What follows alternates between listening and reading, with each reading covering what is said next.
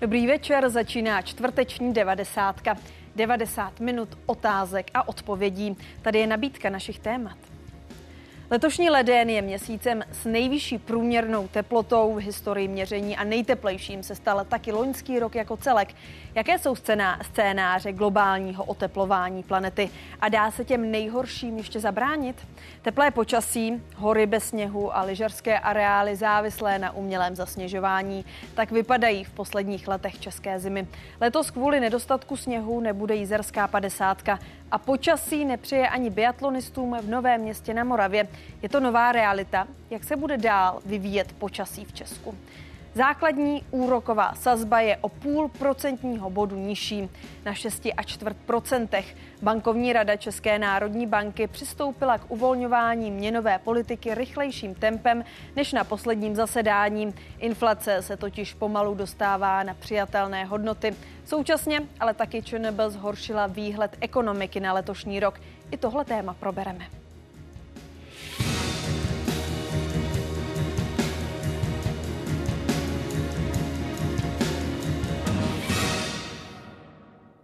Leden se stal nejteplejším měsícem v historii měření. Podle meteorologické služby Evropské unie Kopernikus přesáhla jeho průměrná teplota 13 stupňů Celzia. Nejteplejším se stal taky loňský rok jako celek. Jeho průměrná teplota se pohybovala těsně pod úrovní 15 stupňů. Ve srovnání s předindustriální érou se navíc země loni oteplila o 1,5 stupně. Je to vůbec poprvé, kdy se globální teplota za celý rok dostala nad tuto hranici. K jejímu dodržení se světoví lídři zavázali už v roce 2015 na klimatické konferenci v Paříži. Extrémy, které jsme pozorovali v posledních měsících, jsou dramatickým důkazem toho, jak daleko jsme nyní od klimatu, v němž se naše civilizace vyvíjela. To má hluboké důsledky pro pařížskou dohodu a veškeré lidské snahy. Chceme-li úspěšně řídit naše portfolio klimatických rizik, musíme urychleně dekarbonizovat naše hospodářství a zároveň využívat údaje o klimatu a naše znalosti tak, abychom se připravili na budoucnost. A naším prvním hostem je Jan Holan z Czech Globe z Ústavu výzkumu globální změny Akademie věd České republiky. Dobrý večer. Dobrý večer. Vy jste loni v září říkal, že tento milník 1,5 stupně překročíme velmi brzy. Čekal jste ale, že to bude takto rychle? Na letošek jsem to netypoval, já jsem si byl skoro jistý, že to bude během pěti let nejbližších. Eh, to, jak byl teplý tento rok, nebo ta druhá polovina roku zejména, eh, to bylo překvapení asi pro všechny. A jak tu zprávu vlastně vůbec eh, máme uchopit? To je vy sám jste říkal, že jste to na letošní rok nečekal, nebo na ten loňský. Je to tedy jednorázový výkyv a v dalších letech to třeba nemusí být takto vysoko, může to zase klesnout. A nebo je to nová realita, nový trend? Je to, je to trend.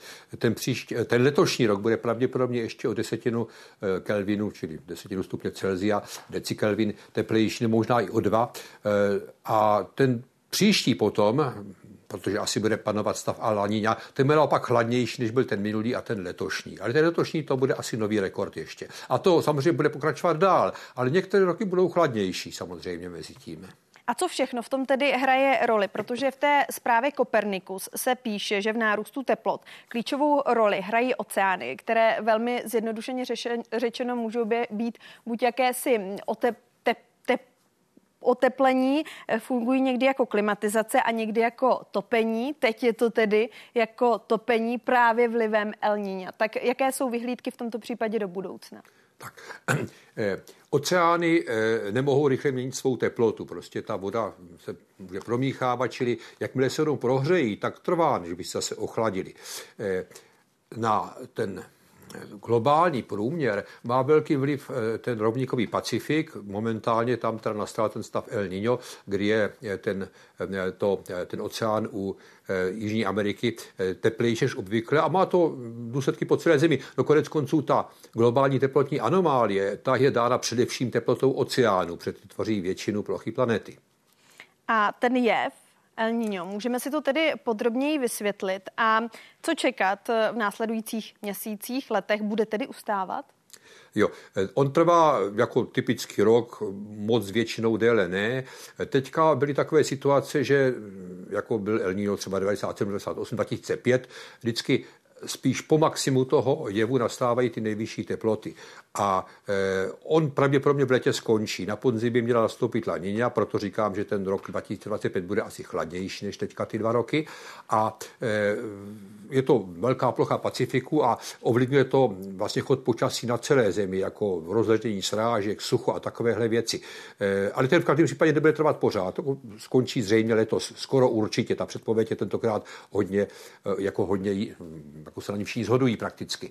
Jiná věc je, že to není jediný důvod toho oteplení, že? toho, co bylo v tom loňském roce a co bude pokračovat letos, protože oceány jsou teplé. Tak taky je to samozřejmě ten lidský faktor, eh, spalování uhlí, ropa, plyn. Co se s tím dá dělat? Ptá se na to divačka Lada. Jak snížit emise, když za nedodržení dohod nejsou žádné sankce? A některé země, například Čína, se ani k dohodám nepřipojují.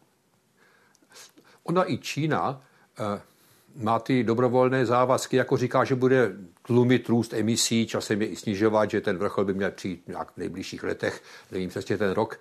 Eh, ano, jako pokud stále budeme přidávat CO2 do ovzduší dokonce tím tempem jako dneska nebo vyšším, zatím to tempo se nespomaluje, tak teploty porostou. Porostou ještě nějakou dobu potom. Kdybychom emise snížili na desetinu dnešních, tak už oteplování nebude pokračovat, ale to se nám asi tak hned nepodaří. Snad do roku 50 by se mohlo. Do té doby se oteplovat bude a ty rekordy budou každých pár let budou jako překročeny. Je tam ale ještě další vliv na oteplování, který je takový méně méně se o něm mluví, protože o něm málo víme. A to je to, že vzduch je jaksi průzračnější a e, oslunění země nebo to pohlcování slunečního tepla zemí roste je tmavší země.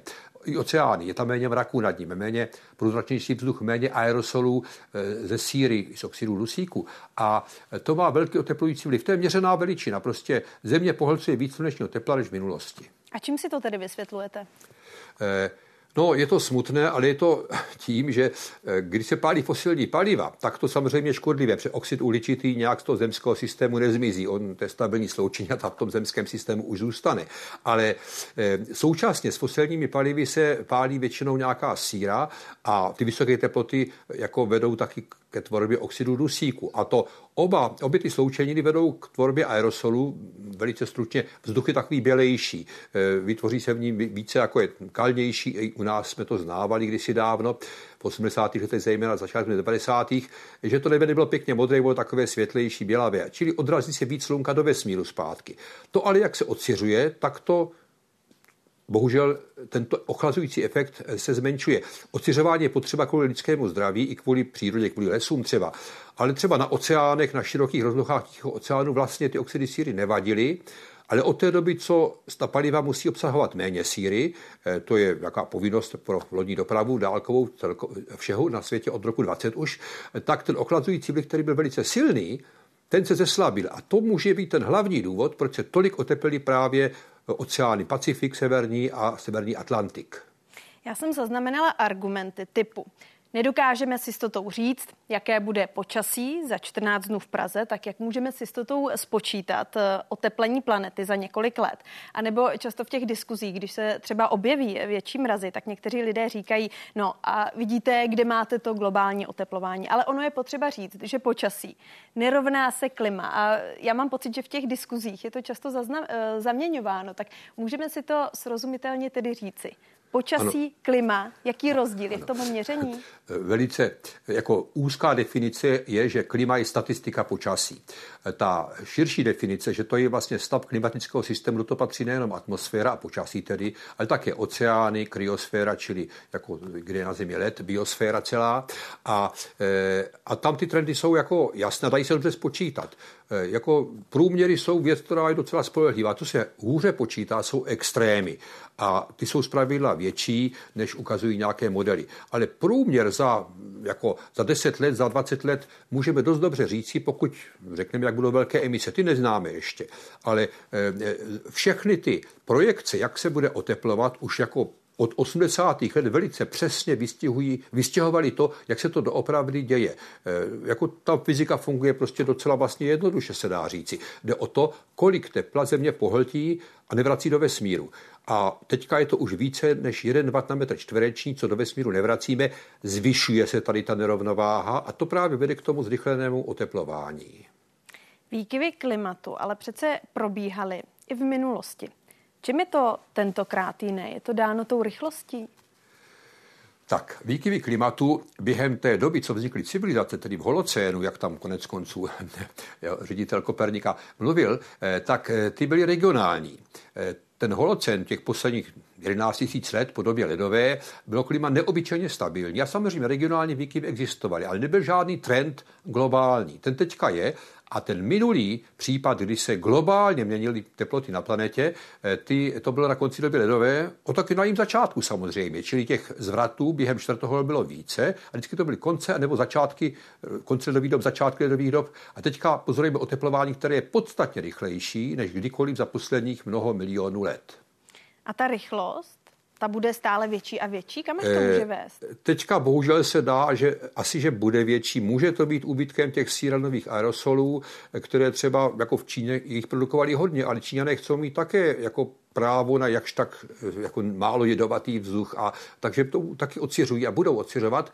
A eh, dokud budou pálit fosilní paliva, tak bohužel tento ochlazující vliv, který předtím kompenzoval do značné míry eh, ty emise oxidu uhličitého, ten, ten zmizí. Či oteplování se teďka prakticky nepochybně zrychlí oproti minulosti a to bude nějakou dobu trvat když ubydeme, ubereme hodně emisí třeba na polovinu napřed a potom na třetinu, tak se určitě zpomalí oteplování. Ale zastavit ho můžeme až tím, že emise klesnou takřka k nule, což je teda jako záležitost desítek let.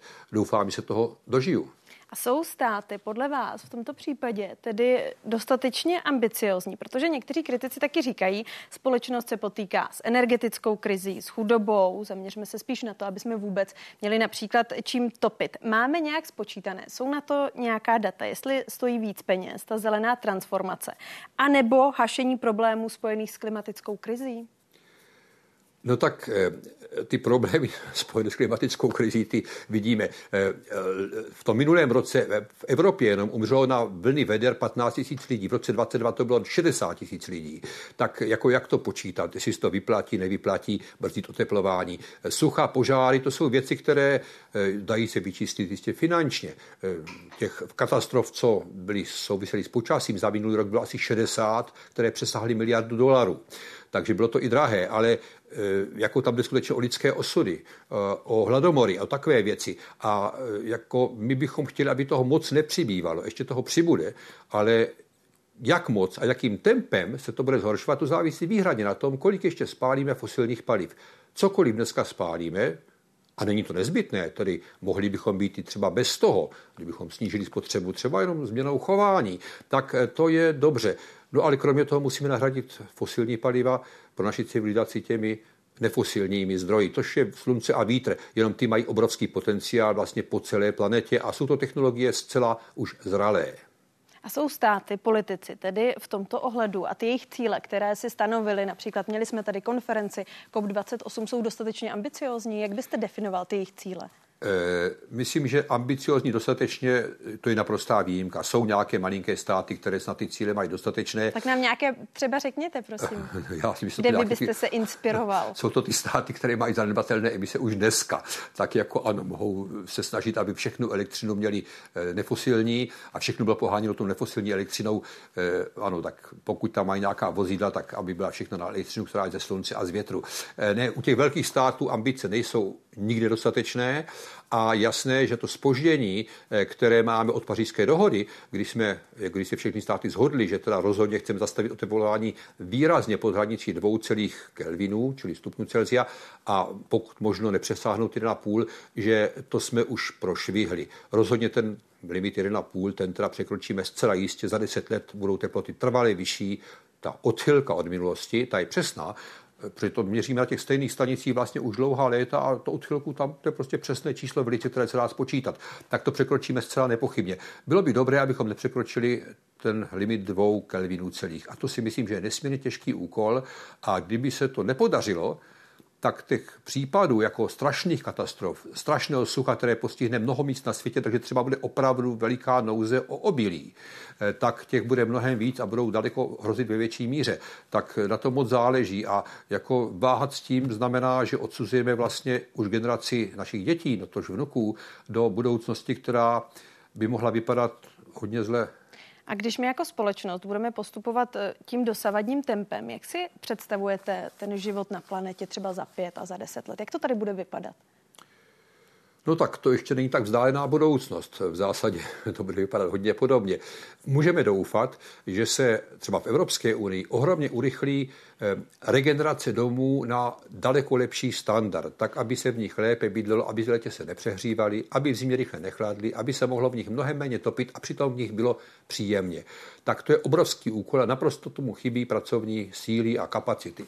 A, eh, no a podobně chybí kapacity i na stavbu těch velkých větrných elektráren po celé Evropě a v jejím okolí a také na stavbu obrovských eh, masivních dálkových vedení elektřiny stejnosměrných, musí být na velké vzdálenosti stejnosměrné.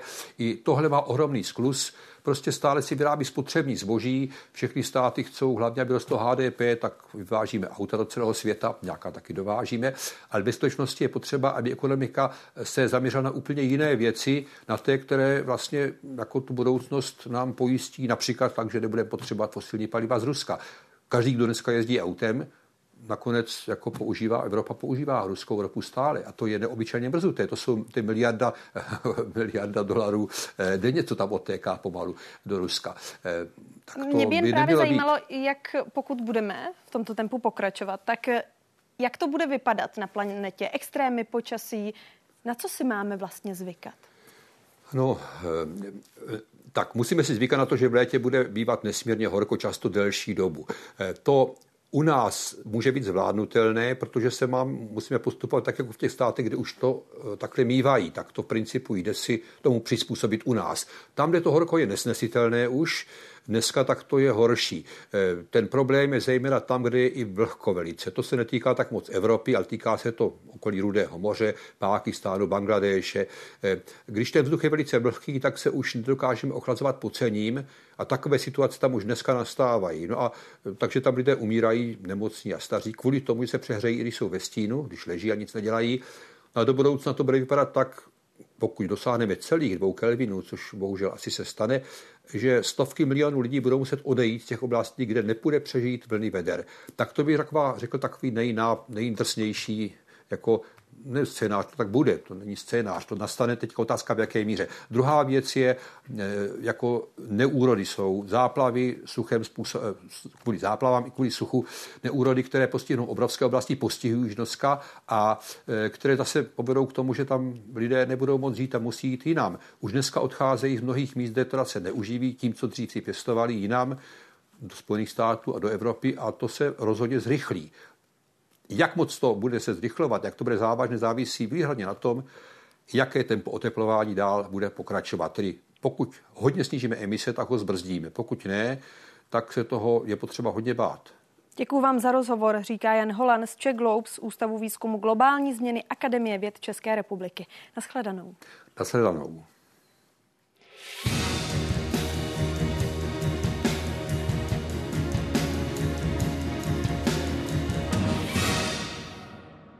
Sníh a mráz bude podle meteorologů čím dál vzácnější. Změna klimatu způsobená hlavně spalováním uhlí, ropy a plynu rychle rozpouští evropské ledovce a proměňuje tak i podoby zimy. S nedostatkem sněhu se tak aktuálně potýkají i v Alpách. Detailní snímky ze satelitu ukazují, že údolí jsou často úplně bez sněhu. Tak to vypadá na řadě míst nejen v Rakousku, ale i v Itálii, Německu nebo Francii. Podle satelitních dat pokrývá sníh aktuálně jen zhruba 40% celých Alp. To je téměř o polovinu méně, než je obvyklé. Tak málo sněhu na začátku února v Alpách od začátku pozorování ještě nebylo. Už teď se řada ski areálů bez umělého zasněžování neobejde. Vytrvalé hučení sněžných děl v Alpách se rozléhá prakticky ve všech ski areálech. Ty jsou na nich stále více závislé. Podle odhadů bude při celkovém oteplení o dalšího půl stupně bez přírodního sněhu až polovina všech ski areálů v Evropě. Mnohem častěji tak budou bílé jen svahy se sjezdovkami. Wenn es gut läuft und wir Klimaschutz äh, ernst nehmen, dann sind wir in den Tallagen bei minus 50 Prozent an Schneehöhe in der Zukunft bis Ende des Jahrhunderts.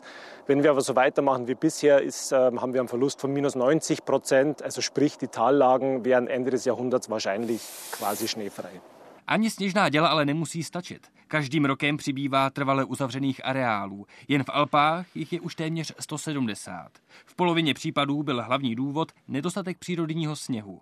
Umělé zasněžování už se nevyplatilo. Au-delà, on voit que c'est contre-productif, ça nécessite trop d'eau et puis un usage excessif aussi d'énergie et d'électricité. Problémy se sněhem hlásí hlavně nízko položené rezorty. V budoucnu ale budou muset podobný problém řešit i areály na ledovcích. Ty totiž postupně mizí. The very best forecast for the future of alpine glaciers is that we can save about one third of the ice volume. This is the best case. In the worst case, we're going to lose everything. Rychlá změna klimatu tak může i v Alpách udělat z masového lyžování sport minulosti. Vladimír Piskala, Česká televize. Naším dalším hostem na dálku je meteorolog České televize Michal Žák. Dobrý večer. Dobrý večer, přeju. Důvod, proč se bavíme takto na dálku, je ten, že ty jsi v Rakousku, tak můžeme začít tím, jaké podmínky jsou vlastně tam. Hm, určitě můžeme, já tedy, abych to upřesnil, nejsem v horách, ale eh, přes ty hory jsem dnes cestoval vlakem v podstatě přes celé Rakousko od eh, Semeringu přes Kitzbühel až vlastně do západního Rakouska a opravdu ono to trošku souvisí s tou předchozí reportáží. V polohách pod tisíci metry sníh není prakticky žádný, začíná ležet až tak kolem těch 12-13 metrů a to zase spíše jenom na těch severních svazích nebo v údolích na svazích jižních eh, jeho velmi málo a velmi krásně je vidět, jak prostě eh, ta střediska s umělým zasněžováním, jak ty sjezdovky jsou eh, sice bílé, na většině z nich byl, byly vleky v provozu i lanovky, ale ostře to kontrastuje s tím hmm. zeleným okolím trávy, kde prostě ten sníh není. A ty teploty tady v Rakousku jsou výrazně nadprůměrné. Tady vlastně celá země zůstala na té teplé straně toho teplotního rozhraní, které teď postupuje přes, přes naše území k severu. Podmínky pro lyžování nejsou ideální ani v Česku, tak podle tvých dat, jak to kde aktuálně vypadá, jaké jsou vyhlídky na zlepšení? Tak eh, samozřejmě nejlepší podmínky eh, jsou v nejvyšších eh, oblastech našich hor a týká se to zejména hor severních, to znamená Krkonoš, případně některých těch nejvýše položených oblastí Jízerských hor a částečně Jeseníků. Na hřebenech Krkonoš toho přírodního sněhu, když se teď budeme bavit o tom přírodním sněhu, tak na hřebenech Krkonoš leží většinou tak od 130 do 160 cm, to jsou ty nejvyšší hřebeny, Samozřejmě, když půjdeme do poněkud eh, menších nadmořských výšek, tak toho sněhu bude ubývat. No a v těch eh, níže položených oblastech, třeba Pec pod Sněžkou, mm, eh, což je ve výšce přes 800 metrů, tak tam leží kolem čtvrt metru sněhu. No a na hřebenech Jeseníků je to o něco méně, to samé platí potom o Beskydech. Zle, pokud se podíváme na druhou stranu republiky, Šumava, tak tam je poměrně hodně sněhu, vzhledem okolnostem, ale k současné situaci, pouze na tom hlavním šumovském hřebenu, tedy na tom hraničním, abych byl eh, přesný, to je v těch nejvýše položených oblastech, to, to znamená třeba Blatný vrch, což je výška přes 1350 metrů, tam je 160, přes 160 cm sněhu. No ale ty výhlídky pro nejbližší dny eh, nejsou příliš dobré, protože Eh, teď už se zase postupně celá republika dostane do toho eh, teplého vzduchu na tu teplou stranu, takže i na severu ty srážky, které ještě třeba jsou sněhové v těch vyšších polohách horských, budou přecházet postupně v noci do dešťových a zítra přes den už tam bude i na hřebenech zřejmě jenom pršet. Takže to, co napadlo, bude zase zvolna odstávat a kvalita toho sněhu se bude zhoršovat. To teplé počasí skončí se začátkem příštího týdne, to velmi teplé počasí, pak se sice ochladí, ale ty teploty nepůjdou nějak výrazně pod nulu, na horách budou tak eh, kolem nuly, v noci samozřejmě může mrznout, ale nějaké výrazné mrazy, eh, tak to zatím eh, na ně nevypadá a současně, i když tedy se zase vrátí sněhové vločky na hory v průběhu příštího týdne, tak nepříznivá zpráva je, že toho snížení bude málo. To znamená, toho přírodního sněhu který by tu situaci mohl zlepšit, eh, napadne většinou pár centimetrů. Pokud to někde bude přes 10-15 centimetrů, podle těch současných prognóz, tak to bude hodně. Jak se vlastně liší letošní zima od nějakých dlouhodobých průměrů hmm. a je něco, co tě na ní letos překvapilo?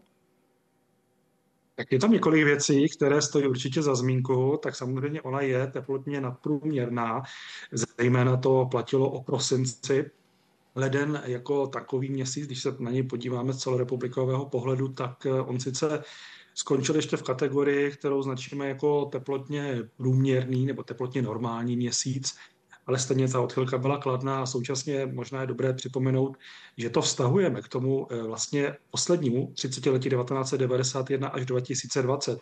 A to je 30 letí, které už samo o sobě bylo poměrně teplé a eh, asi už také řada diváků si vzpomíná, že v těch posledních 10-20 letech už ty zimy nejenom v nížinách, ale často ani na horách nebyly tak bohaté na sníh, jako tomu bylo třeba v 60., 70. nebo částečně 80. letech.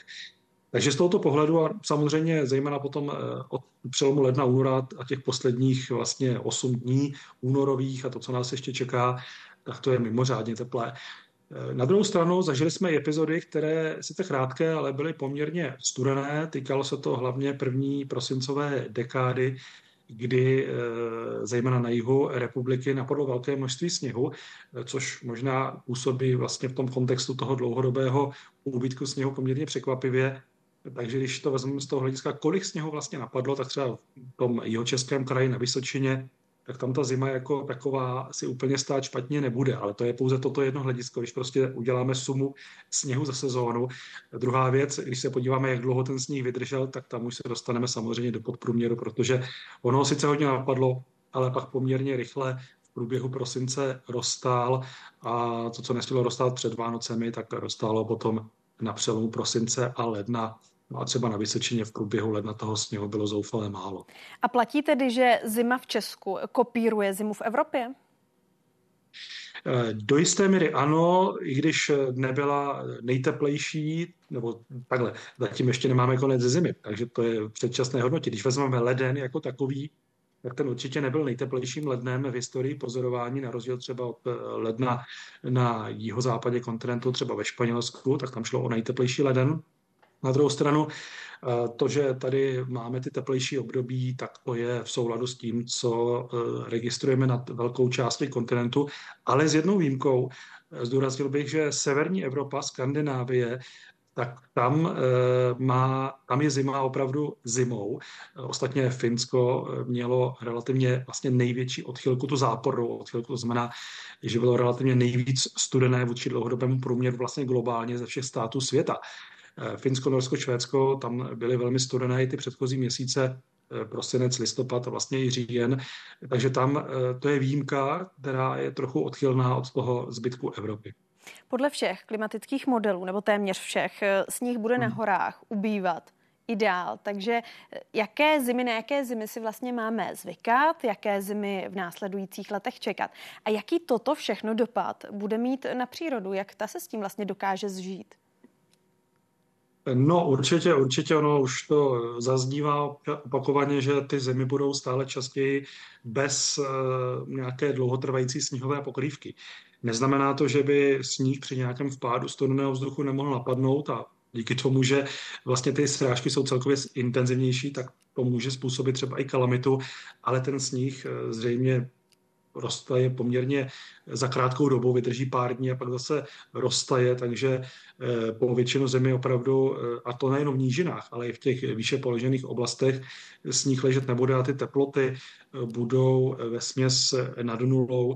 V nížinách ledové dny, to znamená kdy i přes den teplota zůstane pod bodem mrazu, tak budou stále vzácnější a ono už zažíváme a ten trend se bude dál určitě prohlubovat s tím, jak ta teplota bude, ta globální teplota bude nadále, nadále stoupat. Eh, pokud jde o dopady na přírodu, možná jeden, jedna věc je samozřejmě otázka eh, spodních vod, kdy vlastně ten tající sníh je poměrně důležitý zdroj eh, vody, kterým se vlastně obnovují zejména ty hlubinné nebo hlubší hladiny spodních vod. Takže když ten sníh eh, roste příliš rychle nebo prostě chybí, eh, tak eh, ta dotace, ta obnova je ostatně pomalejší nebo méně výrazná, méně dostačující.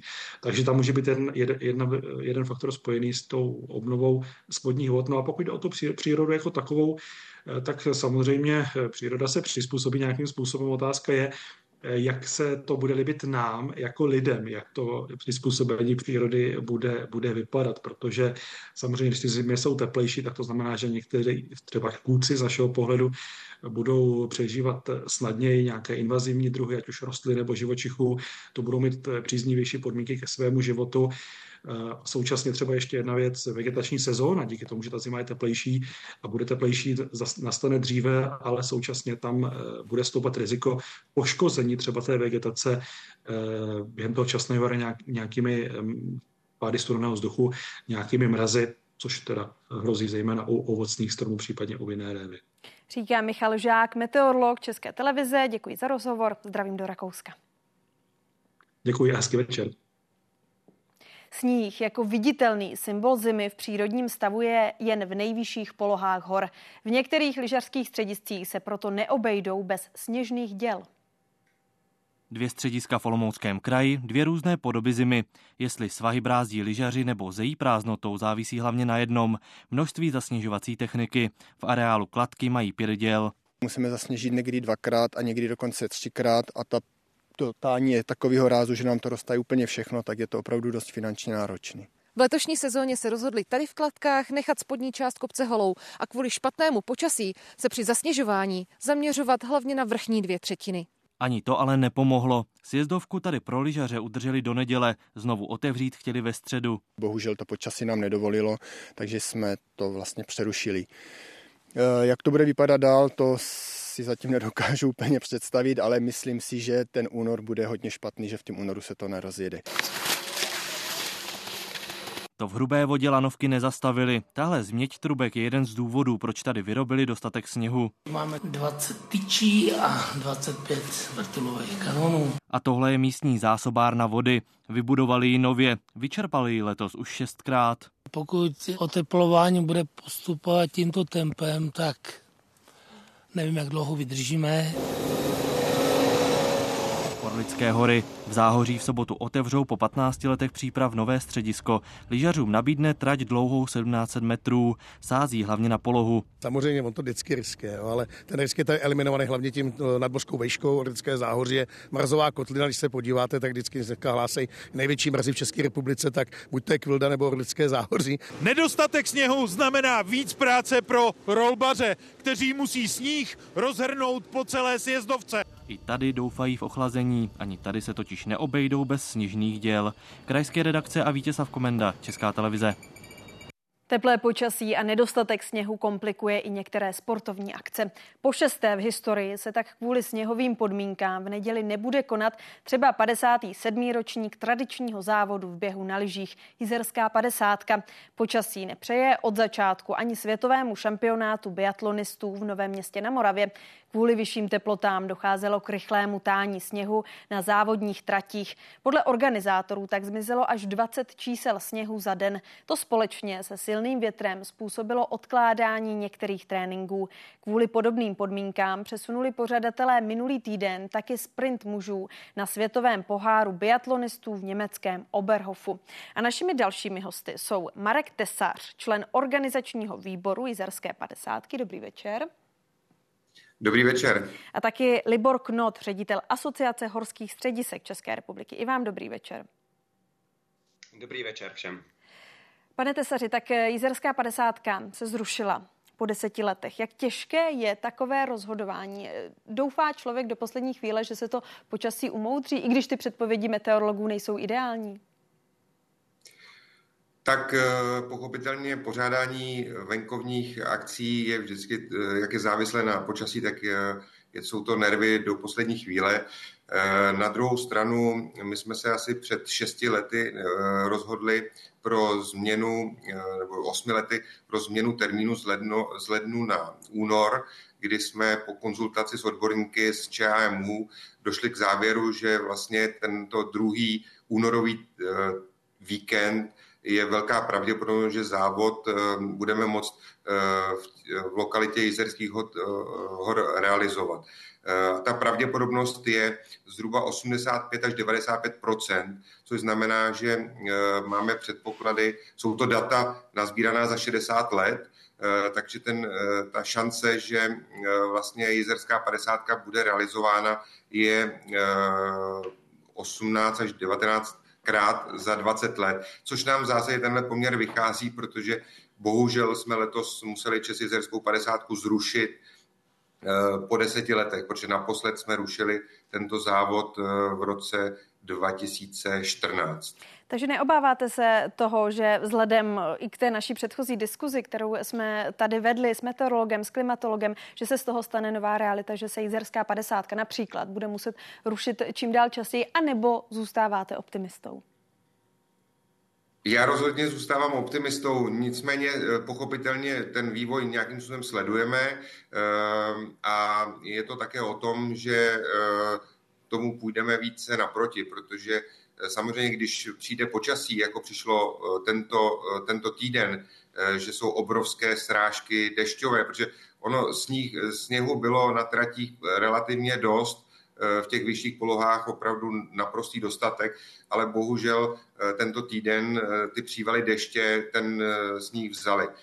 My dokonce teďka, tahle zima, tu zimu jsme považovali za docela úspěšnou, protože nasněžilo poměrně hodně, ale jak říkám, tohle nám zkomplikovalo eh, život a bohužel jsme tu izraelskou padesátku museli zrušit. Ale optimisti zůstáváme, protože, eh, a říkám, musíme tomu jít trochu i naproti eh, a to je buď přesun... Já se omlouvám startu, tomu, jak jít naproti, o tom se ještě za chvíli budeme no. bavit tak eh, abychom nepředbíhali. Pane Knote, když pan Tesař tady říkal, že zůstává optimistou, tak diváci to nemohli vidět, ale já jsem to viděla, vy jste se usmíval. Znamená to, že taky zůstáváte optimistou a jak vlastně obtížná je ta sezóna letošní pro horská střediska?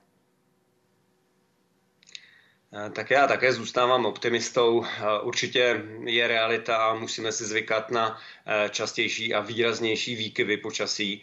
To nikdo určitě nespochybňuje a je potřeba tomu Eh, se taky přizpůsobit. Eh, ta zima je nahoru dolů eh, letošní. Ehm, na začátku prosince to bylo skvělé, o Vánocích průměrné, v půlce ledna zase znovu nám dovolili mrazové teploty zasněžit. Takže já bych ani tak moc nesouhlasil s tím, že jsou eh, špatné podmínky k lyžování, protože eh, v tuhle chvíli jede přes 90% těch relevantních lyžařských středisek a je tam od 50 cm někde i přes 100 eh, cm sněhu, ale je to samozřejmě sníh ve většině technický. Spíš je samozřejmě problematické, zejména v tom posledním týdnu, to počasí, protože to je ten hlavní limitující faktor. Za takového počasí se lidem z logiky věci moc lyžovat nechce. Právě byli jsme svědky záběru hor, kde byl velký déšť, že spousta lidí říkala, že ani vůbec na ten svah nejde.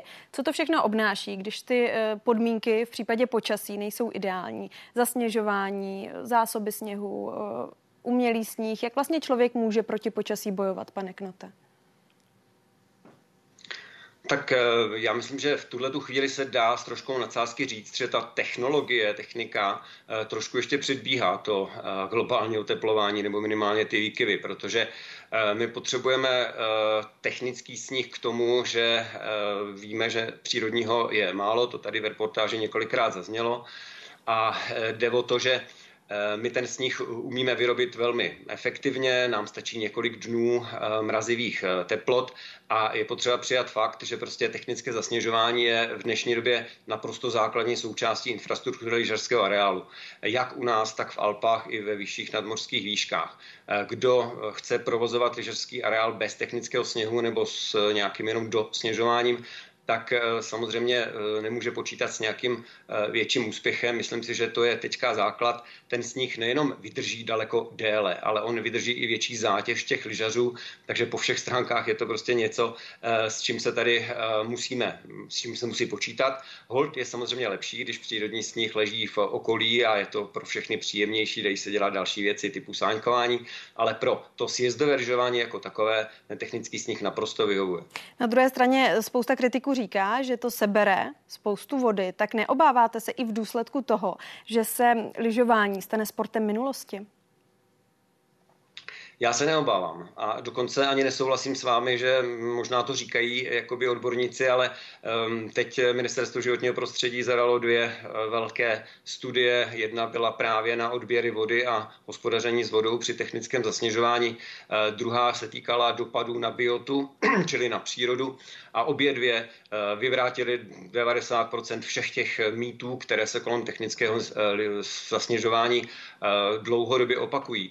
Takže technické zasněžování je skutečně jenom voda a vzduch, zadržování vody v přírodě a, a v drtivé většině neškodí. Takže eh, v tomhle si myslím, že je potřeba trošku nějaká osvěta, postupně dostávat i tyhle ty závěry těch moderních studií eh, mezi lidi. Pane Tesaři, jak o tom přemýšlíte vy? Co se bude do budoucna muset změnit, aby třeba byla větší šance, že příští rok se 50 eh, pojede? Tak zase budete měnit termín na leden? Ne, ne, ne, my věříme meteorologům z ČHMU, že eh, tento eh, termín, který máme vybran, takže eh, je ten pravý, takže určitě zůstaneme, zůstaneme v tomto únorovém termínu. Ale jak už předeslal pan Knot, je to o tom, že opravdu organizátoři musí, anebo vůbec provozovatelé tak tratí musí jít tomu naproti a k tomu právě směřuje i Petřichov, respektive Liberecký kraj, kde na úrovni Libereckého kraje eh, obce a jizerské eh, OPS eh, připravují projekt, který by dokázal právě pomoci zasněžit ty první kilometry, které vedou z Bedřichova, které jsou velmi často využívány širokou veřejností, ale i lyžařským, lyžařským svazem k závodům a to je vlastně eh, největší eh, pro nás výzva, protože, eh, jak jsem už říkal, v těch vyšších polohách nad 800 metrů nad mořem, tak sněhu je většinou v tomto termínu dostatek. Takže pro nás je zásadní, aby těch prvních 5-6 kilometrů bylo možné zavést technickým sněhem a v tu chvíli, v tu chvíli budeme schopni ten závod realizovat buď na trase celé kompletní českizerské padesátky, anebo třeba máme i připravené varianty s posunem startu či cíle nebo zkrácení trati. Ale jak říkám, já jsem optimistou a celý náš tým je u nás optimismus a věříme, že v tomto režimu, který jsem, o kterém jsem teďka hovořil, takže jsme schopni jezerskou dlouhodobě dále pořádat. Připomeňme, že počasí nepřeje ani novému městu na Moravě, kde se koná světový šampionát eh, v biatlonu. No a právě tomuto tématu, to je jenom taková pozvánka pro diváky, se budeme věnovat v naší 90. zítra. Pánové, díky vám oběma za rozhovor. Marek Tesař, člen organizačního výboru Jizerská 50 a taky Libor Knot, ředitel Asociace horských středisek. Naschledanou. Děkujeme za pozvání. Hezký večer. Naschledanou. Stále sledujete pořad 90. My teď nabízíme další téma. Poslanci řešili nepřiznaný podíl Petra Fialy v podnikatelské družstevní záložně. Zatímco premiér považuje kauzu za uměle vyvolenou, opozice ho kritizuje za nesrovnalosti v majetkovém přiznání. Vládní většina program mimořádné schůze nepodpořila. Ke slovu se tak dostali jen ti s přednostním právem. A je tady premiér Fiala? Premiér Petr Fiala musel před poslanci poprvé vysvětlovat vlastní kauzu. Mezi opozicí a koalicí tak znovu jiskřily emoce. Vy tady neříkáte pravdu, předsedající vám měl říct, že jsem na tři minuty odešel. Hnutí ANO chtělo mimořádně řešit Fialův nezaznamenaný podíl v podnikatelské družstevní záložně. Získal ho díky tomu, že do kampeličky na běžný účet v roce 2015 uložil skoro milion korun. Ukažte danové přiznání, jak jsem já ukázal. Ukažte veškeré vaše příjmy. Ne? Však když jste takové transparentní, tak to můžete všechno zdokladovat. Premiér Fiala uznal chybu při vyplnění majetkového přiznání. Zároveň se před ostatními poslanci hájil tím, že není vyšetřován ani obviněn. Neexistuje žádný případ, existuje jenom předpoklad, že jsem v minulosti pochybil při vyplňování jedné z položek v majetkovém přiznání a já to uznávám. Projednávání kauzy tímto vysvětlením ale patrně nekončí. Podle předsedy SPD Tomia Okamury dostala policie podnět, aby se situací kolem záložny zabývala. Vzhledem k tomu, že policie už v minulosti o zločinech ve Fialově záložně důkazy obdržela a z nějakého důvodu nekonala, podal můj spolupracovník nový podnět státnímu zastupitelství a bude po státním zastupitelství i policii žádat vyšetření celé záležitosti. Poslanci se v letošním roce sešli už na páté mimořádné schůzi. Většinu z nich iniciovalo hnutí ANO. Ani dnes vládní většina schválení programu svými hlasy neumožnila.